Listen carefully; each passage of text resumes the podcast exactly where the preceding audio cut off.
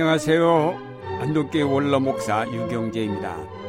오늘은 죽음에 이르게 한 아담의 죄를 압도하고도 남는 그리스도의 은혜에 대하여 생각해 보려 합니다.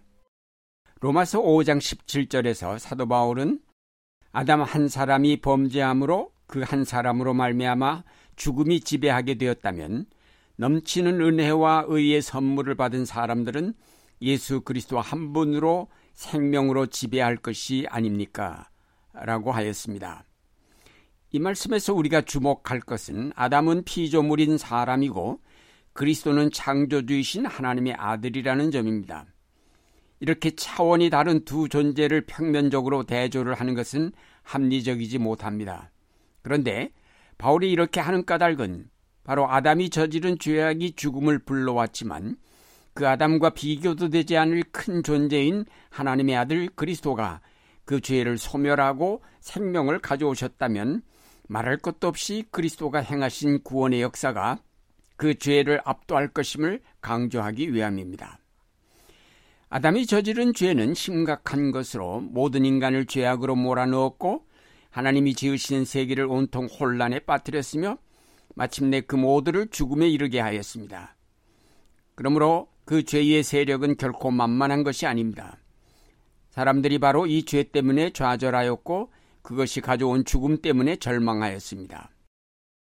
하나님께서는 아담의 죄 때문에 망가진 세계를 고치고자 그의 유일하신 아들을 세상에 보내셨습니다. 피조물이 저지른 죄를 해결하기 위해서 하나님은 조금만 움직이셔도 될 텐데 그분의 유일한 아들을 보내셨습니다.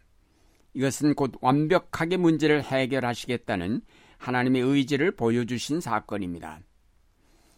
사도 바울은 아담과 그리스도를 대조함으로 그리스도의 은혜가 아담의 죄를 압도하고도 남음을 강조하였습니다. 로마서 5장 15절에 나타난 더욱더 넘쳤다라는 말이 이를 뜻합니다. 예수 그리스도께서 오셔서 이루신 구원의 은혜는 아담의 죄로 말미암아 이루어진 심판과 죽음을 모두 해결하고도 남는 생명의 능력입니다. 은혜가 더욱더 넘치기에 해결되지 못할 죄나 죽음이 없다는 것입니다. 이것이 바로 하나님의 놀라운 사랑의 역사입니다. 우리는 바로 이런 역사를 통해 구원을 받은 하나님의 자녀입니다. 그러므로 우리는 죄나 심판이나 죽음을 두려워할 까닭이 없습니다. 우리가 받은 생명의 은혜는 이 모든 것을 해결하고도 남는 풍성한 것이기 때문입니다. 바울은 아담이 지은 죄와 그리스도의 은혜를 대비하고 있는데 그 은혜가 얼마나 큰 것인가를 알려면 먼저 죄의 무서움에 대해서 살펴볼 필요가 있습니다. 아담이 지은 죄의 영향력이나 그 미치는 범위가 결코 가벼운 것이 아닙니다. 그 죄가 우리 속에 뿌리를 내려 좀처럼 없어지지 않습니다. 예레미야서에 보면 흑인이 그 피부색을 바꿀 수 없는 것처럼 표범이 그 반점을 변할 수 없는 것처럼 인간의 죄악도 요지부동으로 우리 속에 자리 잡고 우리를 지배한다고 하였습니다. 유다의 죄는 금강석 끝 철필로 마음판에 기록되었다고 하므로 일시적인 것이 아님을 강조하였습니다. 이사야서에는 주홍빛과 같은 죄라고 표현하므로 아무리 빨아도 희게 될 가망이 없음을 암시하였습니다. 둘째로 죄의 무서움은 아담 한 사람에게서 시작되었는데 그것이 모든 인류, 모든 생물, 모든 피조계를 다 죄로 물들였다는 사실입니다. 죄의 파급력과 영향력이 얼마나 무서운 것인가를 알 수 있습니다. 로마서에서 의인은 한 사람도 없고 모두가 죄인이라고 하였습니다. 아담 이후 모든 인간은 죄로 물들었고 죄악의 역사를 기록하여 왔으며 앞으로도 그럴 것입니다. 셋째로 아담의 죄가 무서운 것은 모든 인간과 피조계를 죽음으로 몰아넣기 때문입니다. 사망은 단순한 육체적 죽음을 뜻하는 것이 아닙니다. 사망은 바로 하나님과의 단절을 의미합니다. 문제는 육체를 벗어났지만 또 다른 새로운 몸을 입고 살아가는 세계가 우리 앞에 있다는 사실입니다. 그 세계는 바로 하나님의 통치가 완전하게 실현되는 곳인데 거기서 하나님의 생명에 참여하지 못하는 것이 바로 성경이 말하고자 하는 사망의 의미이기도 합니다. 아담의 죄는 만물을 죽음과 심판에 떨어지게 만드는 무서운 독소입니다. 그러나 사도 바울은 그렇게 무서운 죄이지만 하나님의 아들 예수 그리스도로 말미암아 이루어진 십자가의 은혜는 그 죄가 가져오는 죽음과 심판을 모두 해결하고도 남는 놀라운 생명의 능력임을 강조하였습니다. 첫째로, 은혜는 주홍빛 같은 우리의 죄를 모두 희게 만들어줄 수 있는 능력이 있습니다. 로마서 8장에 보면 그러므로 그리스도 예수 안에 있는 사람들은 정죄를 받지 않습니다. 그것은 그리스도 예수 안에서 생명을 누리게 하는 성령의 법이 여러분 각자를 죄와 죽음의 법에서 해방하여 주었기 때문입니다. 라고 하였습니다. 우리의 모든 죄가 그리스도 안에서 다 용서함을 받았고 따라서 우리는 죄와 죽음의 법에서 완전히 해방되어 자유함을 얻게 되었습니다. 하나님께서 그리스도를 통하여 우리 속에 있는 모든 원죄를 다 깨끗하게 하셨습니다. 죄는 파괴하는 힘이지만 은혜는 창조하는 힘입니다. 죄의 파괴력이 크지만 은혜의 창조력과는 비교가 되지 않습니다. 생명을 다시 살리는 그리스도의 창조력은 무한하여 죄가 무너뜨린 모든 인간의 삶을 죽음에서 생명으로 이끌어내기에 충분하고도 넘치는 것입니다.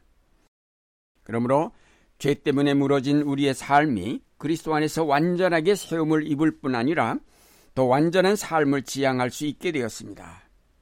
놀라운 하나님의 은혜를 찬양하지 않을 수 없습니다. 둘째로, 은혜는 우리를 심판과 사망으로부터 우리를 자유하게 하시는 놀라운 능력입니다. 죄가 우리를 심판으로 몰아갔고 죽음으로 밀어넣었지만 은혜는 우리를 죄에서 건져내심으로 심판도 물러가게 하시고 죽음도 더 이상 우리를 지배할 수 없게 만드셨습니다. 셋째로, 하나님의 구원의 은혜는 한 사람 아담으로 말미암아 모든 사람에게 죄가 미쳤듯이 모든 사람을 구원의 자리로 이끌어들이십니다. 로마서 5장 19절 말씀입니다. 한 사람이 순종하지 않음으로 말미암아 많은 사람이 죄인으로 판정을 받았는데 이제는 한 사람이 순종함으로 말미암아 많은 사람이 의인으로 판정을 받은 것입니다. 사도 바울은 죄의 힘보다 은혜의 힘이 월등히 크고 넘친다고 하였는데 그것은 모든 사람을 구원하고도 남는다는 뜻을 담고 있습니다. 사탄은 아담의 죄가 자동적으로 모든 사람에게 미치게 하였습니다. 그래서 예외 없이 모든 사람이 죄인이 되었습니다. 그런데 성령은 더 강력한 힘으로 그리스도의 은혜를 모든 사람에게 미치게 하십니다. 마침내는 타락하여 깨어졌던 만물이 완전하게 소생하여 새하늘과 새 땅에서 하나님과 더불어 살게 되는 하나님의 나라로 완성될 것입니다. 하나님의 은혜는 만유를 구원하시는 능력입니다. 사랑하는 여러분, 우리가 믿는 예수 그리스도는 만유를 구원하시는 하나님이십니다. 우리에게 임하신 성령은 그리스도의 은혜를 태초로부터 종말까지 하늘과 땅에 있는 만물에게 전파하시는 능력의 영이십니다. 죄의 세력이 무섭지만 그 모든 세력을 꺾고 완전히 새로운 생명의 역사를 창조하시는 그리스도의 은혜는 더욱 크고 더욱 놀라운 것입니다. 이런 은혜를 따라 부름받은 우리는 아무것도 두려워할 것이 없습니다. 아무것도 염려할 필요가 없습니다. 하늘과 땅에 있는 어떤 세력도 우리를 하나님의 사랑에서 떼어낼 수 없습니다. 그러므로 이제 여러분은 모든 삶을 긍정적으로 받아들이십시오. 불의가 이 사회를 압도하는 것 같지만 낙심하지 마십시오. 그 모든 것을 온전케 하실 성령의 역사가 항상 여러분과 함께 하심을 믿고 그를 의지하시기 바랍니다. 마침내 이루어질 하나님의 나라를 바라보면서 소망 가운데 긍정적인 믿음으로 늘 승리하시는 여러분이 되시기를 바랍니다.